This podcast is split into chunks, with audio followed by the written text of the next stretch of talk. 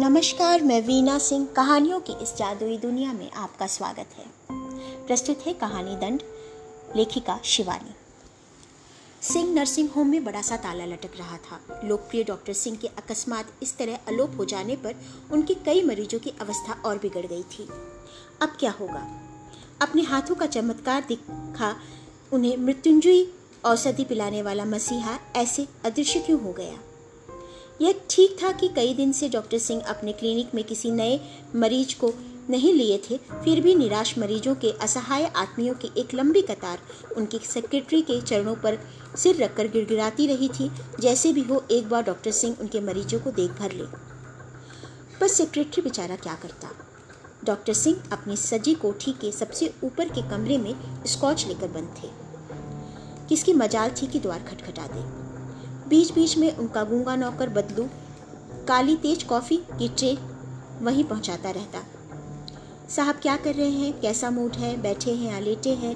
किसी भी प्रश्न का उत्तर गूँगा नहीं दे पाता। तो डॉक्टर सिंह का सेक्रेटरी सुशील रॉय झुंझला उठता, कैसे भी अटूट संपत्ति क्यों ना हो? ऐसे भला कितने दिन तक काम चलेगा? बंधे मरीज़ क्या उनके लिए बैठे रहेंगे? यही सब कहना चाहता था उनका युवा सेक्रेटरी डॉक्टर सुशील रॉय पर कठोर प्रभु का आदेश था कि सिवाय गूँगे बदलू के उनके कमरे में कोई ना आने पाए। ना जाने कितने इष्ट मित्र आकर लौट गए, जब रंगे बाल और लंबे नाखूनों वाली विधानसभा की सदस्य रानी शिव सुंदरी भी बड़ी देर तक व्यर्थ द्वार भड़बड़ा भुनभुना कर लौट गई और शांत स्वर में डॉक्टर सिंह को कहते सुनील, सुशील ने सुन लिया, शिवी, मुझे कुछ दिन के लिए क्षमा कर दो, मैं शरीर और मन दोनों से अस्वस्थ हूँ। तो वह समझ गया कि लौह द्वार अब किसी मिलने वाले के लिए नहीं खुलेगा। पर दूसरे दिन आधी रात में कुछ पलों के लिए द्वार खोला था। नर्सिंग होम के जिस वीआईपी मरीज़ को दूसरे दिन छुट्टी मिलने वाली थी, उसे अचानक दिल का दूसरा दौरा पड़ गया। डरते डरते डॉक्टर रॉय ने द्वार खटखटाया। न खटखटाता और इस बीच मरीज़ को कुछ हो जाता तो शायद सिंह नर्सिंग होम की नींव हिल जाती। मरीज़ किसी जनसंघीय मंत्री का शाला था, एकदम टाइट बॉब कब घातक रूप से फट पड़े, ठीक नहीं। देखभाल करने को साथ में निरंतर सेविका बनी रहती उसकी साली। उसी ने डॉक्टर सुशील को एक प्रकार से कंधा पकड़कर सीढ़ियों पर धकेल दिया था। जैसे भी हो, डॉक्टर सिंह को नीचे खींच ले आओ। नहीं तो उनके हक में ठीक नहीं रहेगा। मरीज़ को जब यहाँ लाए हैं तो उनके जीवन की ज़िम्मेदारी भी ठीक करनी होगी। डॉक्टर सुशील ने शायद घबराकर द्वार कुछ ज़ोर से ही भड़बड़ा दिए थे। सर, मंत्री जी के साले की हालत बहुत खराब है।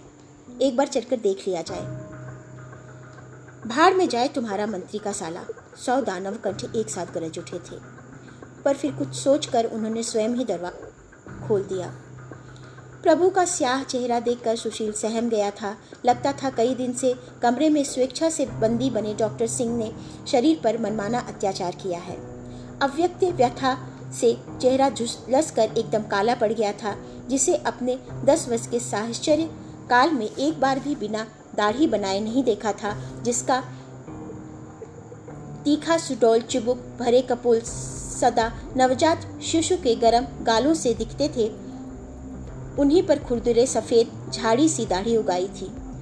जो व्यक्ति दिन में नित्य दो बार भड़कीले सूट बदलकर मरीजों की नाड़ी पकड़ता था और जिसकी रोबीली पकड़ में आते ही नाड़ी स्वयं आश्वस्त होकर एक्यूजर बनी, किसी अपराधी से पक्के रोग दस्यु को पकड़ा, उसका पूरा इतिहास उगल देती थी। वही सुदर्शन व्यक्ति आज स्वयं कटघरे में खड़ा अभियुक्त सा लग रहा था।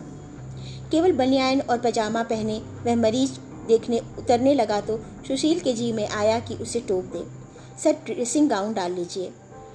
वहाँ उनकी साली भी है। वह जानता था कि स्वाभाविक मानसिक अवस्था होने पर ऐसी बेढंगी पोशाक में डॉक्टर सिंह शायद घर की जमादारनी के सम्मुख भी नहीं खड़े होते। मरीज़ की अवस्था सचमुच सोचनीय थी। डॉक्टर सिंह उसे देखते ही एक बार फिर डॉक्टर सिंह हो गए। मरीज़ की सोचनीय अवस्था ही उन्हें पुलकित कर उठती थी।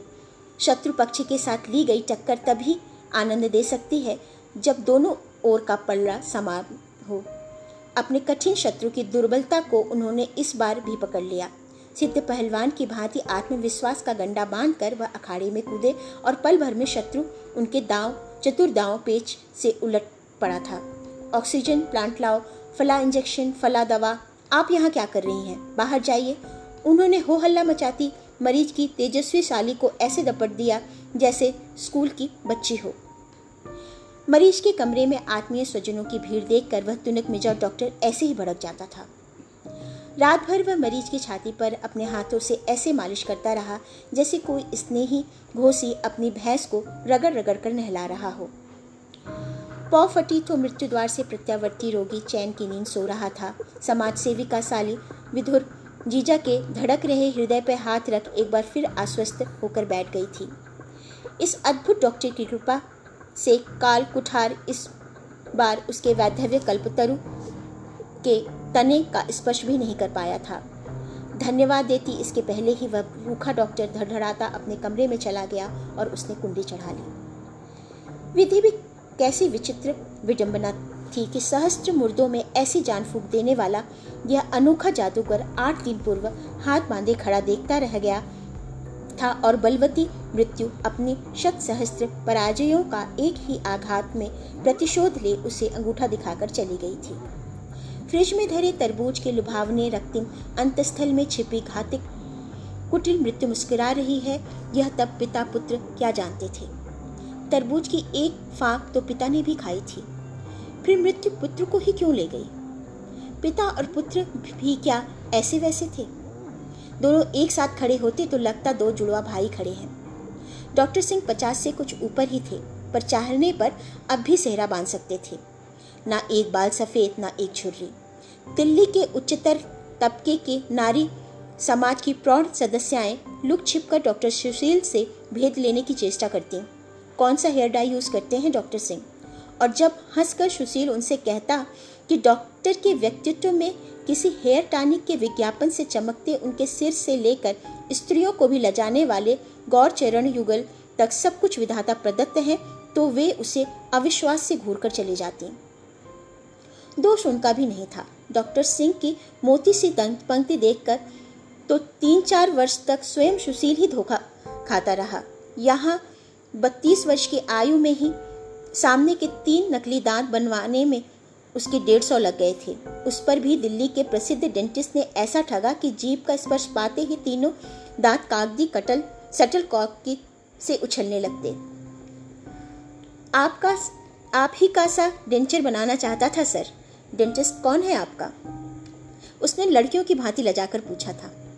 डेंचर? डॉक्टर सिंह ठठाकर हंस पड़े। किसने कहा मेरा डेंचर है? हिलाकर देखो। वह फिर ज़ोर से अपने दांत हिलाने लगे थे। किसी डेंटिस्ट के बाप की हथौड़ी भी इन्हें नहीं हिला सकती।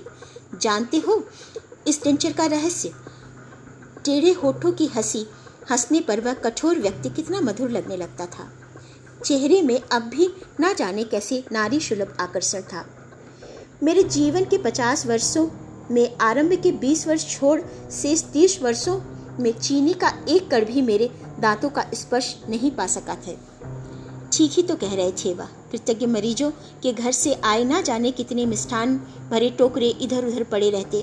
कभी रानी शिव सुंदरी अपने कार में भरकर ले जाती, कभी नौकर चाकर नाक मुँह में ठूसते। अरे बेटा अधा धुंध के राज में गधा पंजीरी खाए। सुशील की माँ कहती, पत्नी होती तो ऐसा होता? मृत पत्नी का बड़ा सा तैल चित्र उनके विजिटिंग रूम में टंगा रहता था। कुछ दिनों पूर्व उनकी उनका एक प्रतिभाशाली मरीज़ अपनी समस्त कृतज्ञता डॉक्टर पत्नी के एक विराट ताम्र मूर्ति में ढालकर उन्हें उपहार दे गया था। कैसी तेजस्वी महिला रही होगी वह? ताम्र तेज से घुल गया, उनका अद्वितीय गढ़न के चेहरे का गंभीर तेज आँखों को बरबस बाँध लेता था। बालों की एक घनी लट को चतुर मूर्तिकार ने सुडौल वक्षस्थल पर शायद जानबूझकर ही उतार दिया था। उस मूर्ति का वही अंग उसके लिए मृत्यु का संदेश लेकर आया था। 25 वर्ष की अल्पावस्था में डॉक्टर सिंह की पत्नी की अकाल मृत्यु का कारण बना था असाध्य ब्रेस्ट कैंसर। उन्होंने फिर उन्होंने पिता के लाख कहने पर भी विवाह नहीं किया। अपनी अधूरी डॉक्टरी पूरी कर वह कुछ दिनों विदेश में ही बसे रहे, फिर स्वदेश लौट आए। ताल्लुकेदारी बेचकर दिल्ली में ही उन्होंने अपना क्लिनिक खोल लिया था। पुत्र विदेश में ही पिता के पैसे की शिक्षा ग्रहण कर रहा था। पिछले ही वर्ष वह आश्चर्यजनक रूप से छोटी अवस्था में एस आर सी एस कर लौटा और अनायास पिता की दक्षिण भुजा बन गया। पुत्र प्रेम के लिए जिस अर्धाग्नि के विरह की कफनी उन्हें स्वेच्छा से ओढ़ ली थी, उस त्याग का पुरस्कार दे दिया स्वयं पुत्र ने। पिता लाखों में एक सर्जन था तो पुत्र लाखों में एक चिकित्सक। पिता वाम हस्त से भी कठिन ट्यूमर चीर कर ऐसे रख देता, जैसे सुगृहिणी सुगृहिणी की सधे हाथों से अचार का नींव चीरती है और पुत्र उसी अनुभव के अंदाज से औषधि के मसाले भर देता। फिर वर्षों तक उस शरीर के पारदर्शी कांच के से सेबोयाम में भरे उस स्वरचित प्रिजर्व को पिता पुत्र बड़े गर्व से देखते। अब वर्षों तक उसके सड़ने गलने का प्रश्न ही नहीं उठ सकता था। पर कभी कभी नाम भी कैसी व्यर्थ मरीचिका बनकर रह जाती है। डॉक्टर सिंह के ससुर, रसिक कवि, अवध के सुप्रसिद्ध तालुकेदार, उन्होंने अपने नाती का नाम धरा था मृत्युंजय। पर मृत्यु को नहीं जीत सका बेचारा, मृत्यु ने ही उसे जीत लिया। उसके क्लिनिक में बैठते ही मरीजों की संख्या में समृद्ध घरों की सुंदर किशोरियाँ स्वेच्छा से ही नकली रोगों का वर्ण कर डॉक्टर सिंह की पैनी छुरी पर गिरने बहुत बड़ी संख्या में आने लगी तो डॉक्टर सिंह मुस्कुराए थे। चंचल पतंग सुदर्शन पुरुष, पुत्र के पौरुष द्वीप पर ही जलकर झुलसने जुट रहे हैं, वह समझ गए थे। कुछ बीमारी नहीं जुटती तो अपने टॉन्सिल ही सुझा लेती। पुत्र के आते ही किशोरी रोगिणियों की संख्या ऐसे बढ़ी कि उन्होंने अपने क्लिनिक में एक नया विंग बढ़ा दिया। रिश्तों का तो पूछना ही क्या था, पर पुत्र पिता से अधिक चतुर था। विदेश की सुरा सुंदरियों ने क्या कभी उसके कार्तिकेय से पुत्र को निरामिस भोजी रहने दिया होगा? अपने अनुभव की डायरी खोल वह अपने विदेश प्रवास के रंगीन की स्मृति में घंटों डूब जाते थे। भारत के सुस्वादु छायाग्रास को विदेशी सिंहकाएँ किस स्वाभाविकता से ग्रस्त लेती हैं, वे खूब जानते थे। इंडियन करी की भांति इंडियन पुरुष को देखकर भी उनकी लार अनायास ही बड़े गवारू ढंग से टपकने लगती है। इसका उन्हें स्वयं अनुभव था। पुत्र के चेहरे को देखकर वे संतुष्ट हो गए थे। वह चेहरा अनुभवहीन युवक का नहीं था। ऐसा न होता तो अब तक वह न खाए पिए भिक्षुक की भांति उनके क्लिनिक की विमान परिचारिकाओं सी सुंदरी नर्सों के इंगित मात्र से परसे जाने को तत्पर थालों पर कब का टूट पड़ा होता। स्वयं विधुर पिता के मिलने वालों में आकर्षक मिलने वालियाँ ही अधिक संख्या में रहती हैं। यह संसारी पुरुष पुत्र भी समझता था। माँ की आदम कद मूर्ति ताम्र, मूर्ति की ओर कभी डॉक्टर सिंह आँख उठाकर भी नहीं देखते, या शायद देख नहीं सकते। यह वह खूब समझता था। फिर नर्सिंग होम का नाम धरा था सुधा नर्सिंग होम। कभी कभी दिवंगिता माँ के चित्र को एकांत में देखता तो युवा मृत्युंजय के होठ व्यंग से टेढ़े हो जाते। पिता का यह कैसा खोखला प्रदर्शन था। उसी मूर्ति के पास ब्रिज टेबल पर वह क्या उस विधानसभा की धूर्त सदस्य के साथ पिता की ही चीठी नहीं सुन सका है? जिस पति को अपनी पत्नी से सच्चा प्रेम होगा, वह कम से कम अपनी कोठी, किसी कॉलेज या उद्यान पार्क का नाम अपनी पत्नी के नाम पर कभी नहीं धरेगा। सुशील उसने एक दिन अपने मित्र डॉक्टर सुशील से हंसकर कहा था, सच पूछो तो मुझे ताजमहल देखने की कभी इच्छा नहीं हुई। यह सब दिखावा भला क्यों? अरे, अपनी बीवी को मानते हो तो सारी दुनिया पर क्लिनिक से अप... दिखावा क्यों? क्लिनिक से दिवंगिता माँ का नाम हटा दिया था उसने। पर पिता की समस्त दुर्बलताओं को जानने पर भी वह स्नेही पुत्र पिता से एक क्षण भी विलग नहीं हो पाता। शाइलॉक सक्रूर पिता मरीज़ के प्राण जाने के पूर्व भी अपनी ऊँची फ़ीस का बीमा करवा लेता है, यह मृत्युंजय से छिपा नहीं था। पिता की आसव से आशक्ति, नारु, नारी लोलुप, चटूरी जीवा कुछ भी उसे लुका छुपा नहीं था। फिर भी वह स्वेच्छा से अनजान बना डॉक्टर सिंह के समस्त दुर्गुणों को काला पर्दा डालकर ढांप देता। पुत्र के इसी क्षमाशील व्यक्तित्व को देखकर पिता ने संतोष की सांस ली थी। पर ठीक तीसरे महीने ही वर्षों से मित्र बना पुत्र अचानक शत्रु बनकर कलेजे में खंजर भोग देगा, क्या वे जानते थे? पलक झपकते ही सब कुछ खो गया।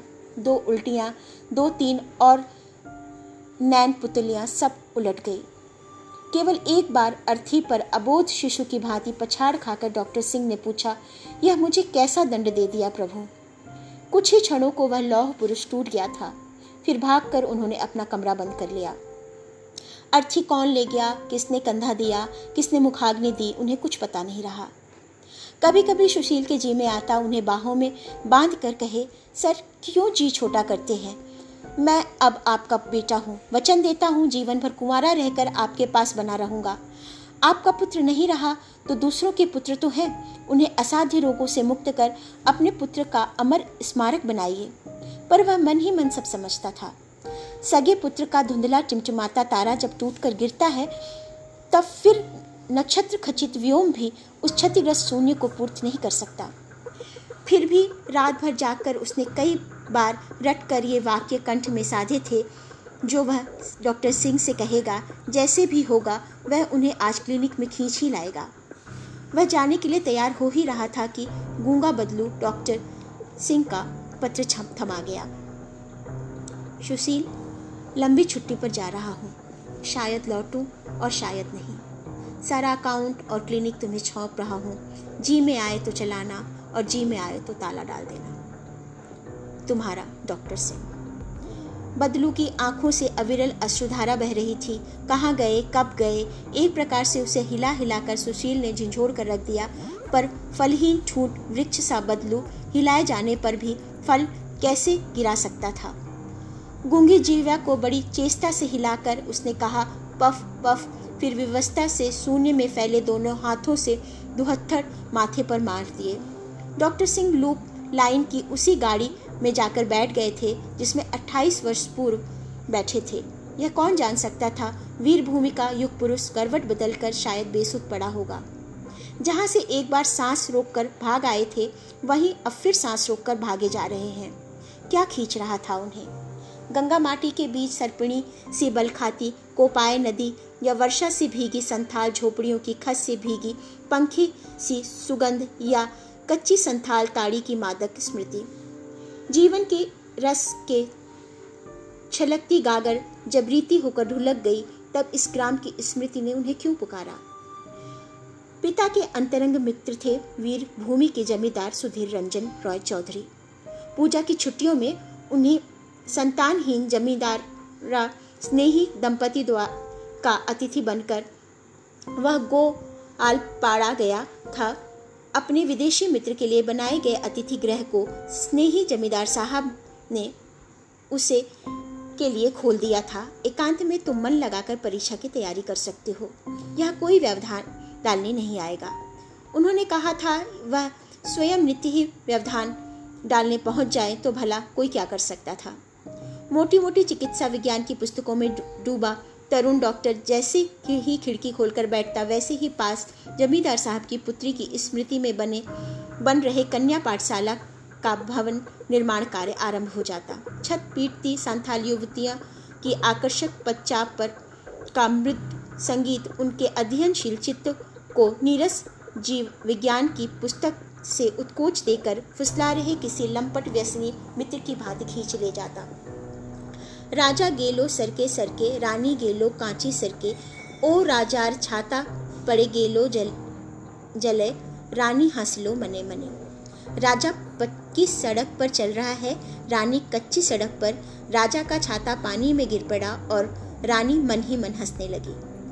कभी कभी सरल संथाल भाव व्यंजना सुनकर युवा डॉक्टर मन ही मन हंसने लगता। फिर देखता पतली रज्जु सोपान के टेकोस, टेपोस पर किसी सर्कस सुंदरी की सहज भंगिमा सी चल रही कतारबद्ध संथाल किशोरियाँ खिलखिलाती गारा सीमेंट हो रही हैं। साचे में ढले अंग चिकना मोहक मरोड़ में बंधे पंखे के आकार सा संथाली जुड़ा काले कोबरा की सी चिकनी काली खमकती नंगी पीठ घुटने तक बंधी धोती और चेहरे पर काले रंग का विरोधाभास प्रस्तुत करता लाल जवा का फूल। कभी किसी सुडोल वक्षस्थल से अचानक ही उस युवा डॉक्टर की निर्दोष आँखें टकरा जाती और वह सहम कर आँखें फेर लेता। पर जिन्हें देखकर वह लजाकर आँखें फेरता, उन्हें लजाने का न अवकाश था न चिंता। शायद उसका चित्त पढ़ लिख कर सयाना हो गया था और वह अनपढ़ प्रकृति की निर्जन वनस्थली में जन्मी पली वन कन्याओं का चित्त था शिशु सा निष्कपट निर्दोष। अबूझ शिशु को क्या कभी अपने नग्न अंगों की लज्जा डस सकती है। कभी कभी ठेकेदार के कर्कश स्वर में एक ही नाम की बार बार आवृत्ति होती। अरे चांदमनी, तू छोकरी अपने को समझती क्या है री? अपने इस रूप का इतना घमंड क्यों है री तुझे? अति रूप से जनसुखता हरी हो रही थी। इतना याद रख छोकरी, तब से बस एक ही तसला गारा लाई है। अति रूप से हरे जाने का भय दिखाकर डराई गई उस सुंदरी जनकसुता को देखने का लोभ एक दिन सिंह भी नहीं संवरण कर सका। तसला सिर पर धरे, ठीक चांदमणि जानबूझकर ही अलस मंथर गति से चली जा रही थी कि बूढ़ा ठेकेदार कर स्वर में चीखा, तुमसे अब काम नहीं होने का। घाघू से आज कहना ही होगा कि तुझे अब बीरू को सौंप दे। एक लाठी धरेगा बीरू और यह कमर की लचक पचक सब भूल कर रह जाएगी। खिलखिलाकर चांदमणि हँसी और चौकर डॉक्टर की आँखें स्वयं उठ गईं। सांस वनों के झुरमुट से घिरे उस जंगल में संध्या नित कुछ समय के पूर्व ही उतर आती थी। छुटपुटे अंधकार के म्लान कैनवस पर तरला धारिणी मुग्धा की वह सांवली सलोनी छवि सिंह को किसी कलाकार के बनाए काले लिनोकट की सी आकर्षक लगी। चटपट उसने खिड़की बंद कर दी। अच्छा तो यही था घाघ यही थी घाघू की बेटी। एक दिन वह कुछ कह रहा था कि उसकी एक ही बेटी है, उसकी सगाई कर दी है, पर ठेकेदार के यहाँ काम कर रही है, कुछ पैसे कमा लेगी तो ब्याह कर देगा।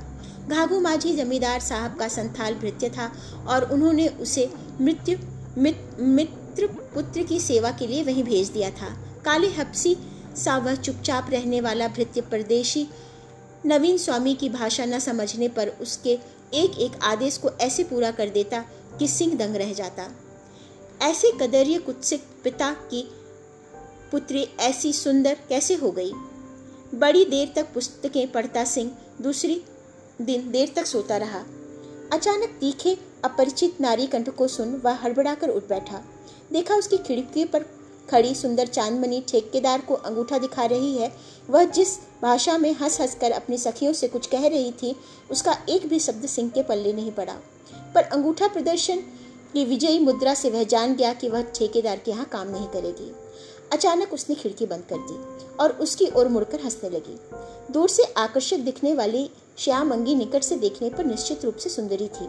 मोती जैसे उजले दांतों की मनोहारी पंक्ति को वह पहले, को पहले सिंह देखता रहा, फिर अचानक उसे स्मरण हो आया कि वह केवल नाइट सूट का पैजामा ही पहनकर सो रहा था। उसका चेहरा लाल हो गया। कैसी बेहया लड़की थी वह। उसके नंगे शरीर को कैसे मुग्ध दृष्टि से देख रही थी। प्रकृति भी कैसी उल्टी गंगा बह रही है। कौन हो तुम? यहाँ कैसे चली आई? घाघू घाघू, सिंह ने विवश स्वर में हाक लगाई। तभी उस वनकन्या ने मराल ग्रीवा को झटके से पीछे कर अपनी पहाड़ी झरने की सी मीठी हँसी से कमरा गुजा दिया। चैचिश्य कैनो रे बाबू? चिल्ला क्यों रहे हो बाबू? फिर वह अपने गूँगे पेंटोमाइम से उसने माथे पर हाथ धर नकली खांसी खांस अपनी कलाई पकड़कर उसे समझा दिया, घाघू बीमार है और अब वह ही काम करेगी। अजीब मूर्ख है जंगली घाघू। अपनी इस सुंदरी चंचल पुत्री को उसने परदेसी युवक के कमरे में कैसे भेज दिया? फिर तो कुछ ही घंटों में चांदमणि ने उसके कमरे की छत ही किसी प्रचंड गति के साइक्लोन की भांति उधार कर रख दी। पहले महा उत्साह से उसके लाल जूते पर काला पॉलिश पोत गई। अब तक वह जूते की दुर्गति देखने छीनने लपका। नए लाल जूते का अर्धांग काला बन चुका था। फिर उसने स्टोव में ना जाने कितने अनाड़ी पंप भर डाले कि मिट्टी के तेल की फुहारे छोड़ता स्टोव क्रुद्ध सर्प सा फुफकारने लगा। भागकर झुझुलाए सिंह ने स्टोव बुझाया और हाथ हिला, हिलाकर उसे दूध का कटोरा डबल रोटी दिखाकर समझाया कि वह चली जाए। खाने को यह सब है, वह खा लेगा। मुस्कुराकर वह ऐसे बैठ गई जैसे समझ गई हो, तब बैठ क्यों गई? हार कर वह अपने पलंग पर बैठ गया। बड़ी देर तक उसके जाने की आहट नहीं मिली तो उसने सहम कर चौके में झांका। देखा तो सुंदरी चांदमणि दूध के कटेरे, कटोरे में समूची ब्रेड डुबो डुबो कर खा रही है। नवीन स्वामी को देखते ही निर्दोष हँसी से सांवला चेहरा उज्जवल हो उठा। तू ही बोले ही खा? तूने कहा था खा? उसने कहा, हाय रे दुर्भाग्य, पता नहीं ये कुछ का कुछ समझने वाली पगली कभी कुछ अनर्थ न कर बैठे। खा पीकर चांदमनी उसकी भोजन व्यवस्था में जुट गई। ना जाने कहाँ से वह आंचल में ढेर सारा शुक्टी सुखाई गई, छोटी मछलियाँ ले आई थी। उन्हें तेल में चटपट भून कर वह पल भर में आतप चावल रांध लाई। मेज पर चावल की प्लेट लगाकर उसने गलाया गर्म गाय का घी, महा औदार्य के स्तूपाकार चावल बिछे, बिखेर दिया। जितनी देर तक वह खाता रहा, वह स्वयं चौके में, के अंतराल में छिप गई। शायद वह जान गई थी कि उसकी उपस्थिति संकोचशील अतिथि को पेट भर खाने नहीं देगी। वह हाथ धोने उठा तो अपने पिता की ही भांति चिलमची जग तौलिया लेकर उपस्थित हो गई। तसले में सीमेंट गारा ढोने वाली वह मजदूरनी यह सब कैसे सीख गई? तीन दिनों में कर्मपरायण सुंदरी सेविका ने अपनी निस्वार्थ सेवा से सिंह को ऐसे जीत लिया कि तीन दिन पूर्व जिसकी वन्य उपस्थिति युवा डॉक्टर को झुंझलाहट से बौखला देती थी अब उसी के आने पर का समय होता तो उसकी आँखें स्वयं ही दर्पण की ओर उठ जाती थीं। पहले दिन अपनी छाती और पीठ की नग्नता का स्मरण कर वह लज्जा से लाल पड़ा था और नाइट कोट ढूँढने को छटपटा उठा था। अब वह स्वयं अपने पौरुष का दर्पण उस किशोरी की आँखों पर डाल उसे चौंधिया देता। और वह मुग्धा, टकटकी नंगी, उसकी नंगी छाती को देखती रहती। अधूरा डॉक्टर शायद नवीन प्रेमिका को प्रभावित करने के लिए उसके पिता की पसलियाँ ठोक पीट एक छोटा मोटा नुस्खा भी लिखा, आया था। चांदमणि की बड़ी आँखें प्रशंसा से विस्फारित होकर और बड़ी हो गई थीं। कभी कभी प्रणय केली में डूबी याचिका को चूल्हे पर जलती मछली का ध्यान नहीं रहता, जलान पाकर वह मछली उतारने भागती तो युवा प्रेमी उसे फिर बाहों में खींच लेता। कैसी अद्भुत गंध थी उस वन कन्या की। नई बन रही थी इमारत की सौंधी गंध ही उसके शरीर में रिस गई थी। यह कच्ची ताड़ी की रस की मादक सुगंध थी। उस मधुर श्वास, प्रश्वास में कैसा सरल आत्मसमर्पण था उसका। एक बार तरुण डॉक्टर के संस्कारी चित्त के अधमरे विवेक ने विरोध में गर्दन उठाकर घोर आपत्ति भी की थी कि यह तुम्हारा सरासर अन्याय है। क्या परिणाम से आँख मूंद रहे हो? इस निर्दोष, अनुभवहीन किशोरी के साथ की गई छलना क्या तुम्हें जीवन भर डसेगी नहीं? पर उद्दाम मुफट चौबीस वर्ष का सोल, यौवन, सोलह वर्ष का कैशोर्य तालम ताल अरण्य से घिरा अतिथि ग्रह और डूबती संध्या सब मिलजुल कर विवेक को मुँह, हाथ, पैर बाँध दूसरे कोने में पटक देते। क्रूर नियति दोनों को शतमुखी विनिपात की खाई में खींच ले गई। चांदमणि सचमुच ही चंद्र, पातमणि सी ही तेजस्वी बनती जा रही थी। सातवें दिन घाघू स्वस्थ होकर लौट आया। चांदमनी को कभी कभी वह उसके पिता के सम्मुख ही हँसी हँसी में छेड़ देता। क्यों घाघू कब कर रहे हो इसका ब्याह? वीरू तो कह रहा था, इसी वैसाख में इसे ब्याह ले जाएगा। वीरू माझी का नाम सुनते ही वह भड़क उठती घाघू कुछ कहता, उसके पहले ही वह कहती, वीरू मुखे आगुन, वीरू के मुख में आग। सात दिन के लिए आए पाहुने को बीस दिन हो गए। चांदमणि नित्य।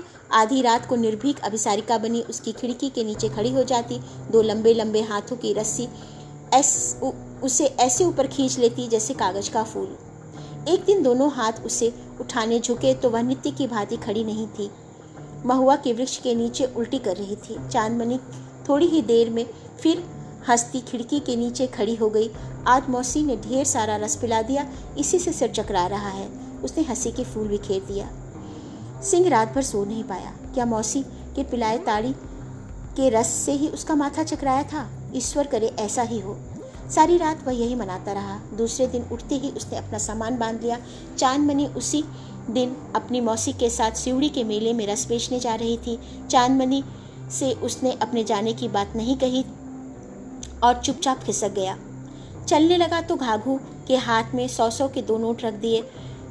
कॉलेज की फ़ीस के लिए धरे दो सौ घाघू के हाथ में धर उस मूर्ख स्वार्थी युवक को लगा कि वह संसार का सबसे उदार व्यक्ति है।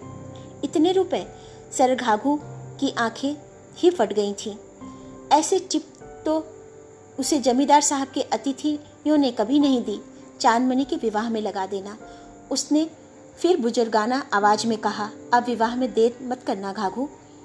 फिर तीसरे ही महीने डॉक्टर सिंह ने पिता को अपने विवाह की स्वीकृति दे दी।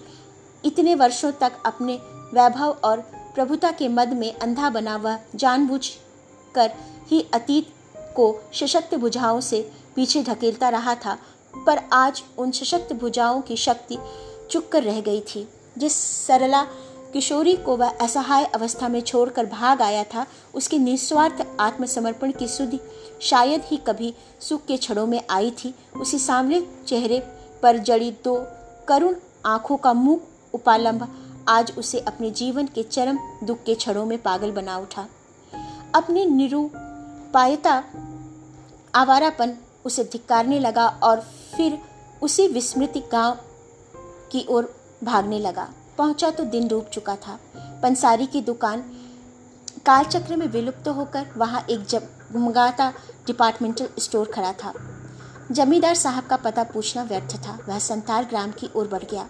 वही वेणुवन और एक कद की परेड सी करती झोपड़ियाँ। अंधेरे ने बढ़कर परिचित हाथ कंधे पर धर दिया। अचानक विलाप का करुण स्वर सुनकर वह छिटक गया। आ बलाई चांदरे सोना। उसका सर्वांग से हर उठा। उसने धीरे धीरे चोर की भांति बढ़कर खिड़की से झांका। पहले उसके जी में आया, वह ज़ोर से चीख पड़े। छोटे से कमरे का संकुचित क्षेत्रफल घिरे, जो लंबी लाश पड़ी थी, वह तो स्वयं ही मृत्युंजय का जीवित संस्करण था। क्या वही पिता को चमत्कृत करने, एक बार फिर अर्थी में बंधने लौट आया था? वही चेहरा, वही देह की सुगठित, ललाम शामिल कांति, उसके चारों ओर घेरा बनाए, संथाल स्त्रियाँ घुटने में सिर डाले, करुण शिशुकियों का वैसा ही छंदबद्ध संगीत प्रस्तुत कर रही थी, जैसा छत पीटने में किया करती थी। मृतक के सामने पछाड़ खाती माँ को पार्श्व में बैठे व्यक्ति ने बड़े यत्न से उठाया और डॉक्टर सिंह ने कच्ची मिट्टी की दीवार थाम ली। बूढ़े बीरू मांझी को घनी सफ़ेद मूछों के बीच उन्होंने पहचान लिया। मत रो चाँद, वह अब क्या तेरे रोने से लौटेगा? उन्मादिनी चांदमनी एक बार फिर पछाड़ खाकर कर गिर गई। डॉक्टर सिंह मुड़े और तेज़ी से भागने लगे।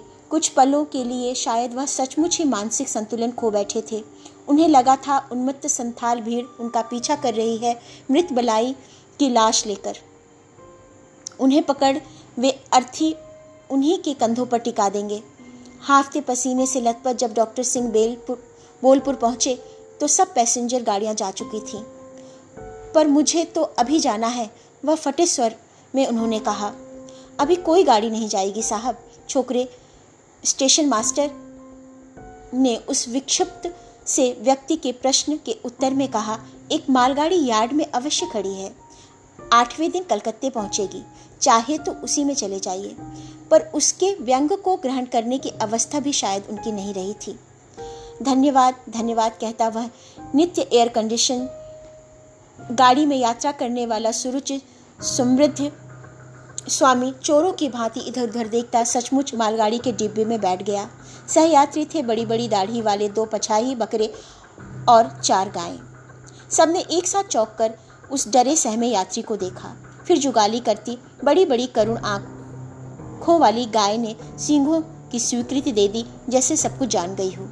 अंजर पंजर हिलाती मालगाड़ी चली। बकरों के साथ साथ वह भी धक्का खाकर गिर पड़ा।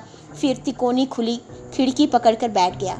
खिड़की के उसी छिद्र से वर्षों पूर्व परिचित स्टेशन एक एक कर हाथ मिला गए। मुस्कुरा, बोनपास, तालित और भेदिया, गीली घास और गोबर मिश्रित सुगंध उसे संसार के सर्वश्रेष्ठ सुगंध लगने लगी। अपने दोनों परिष्कृत रुचि के नथुने भींच कर उसने आँखें मींज ली। पास खड़ा दड़ियल पछाही बकरा उसका घुटना चाटने लगा। शायद एक पशु ने दूसरे पशु को अब पहचान लिया था।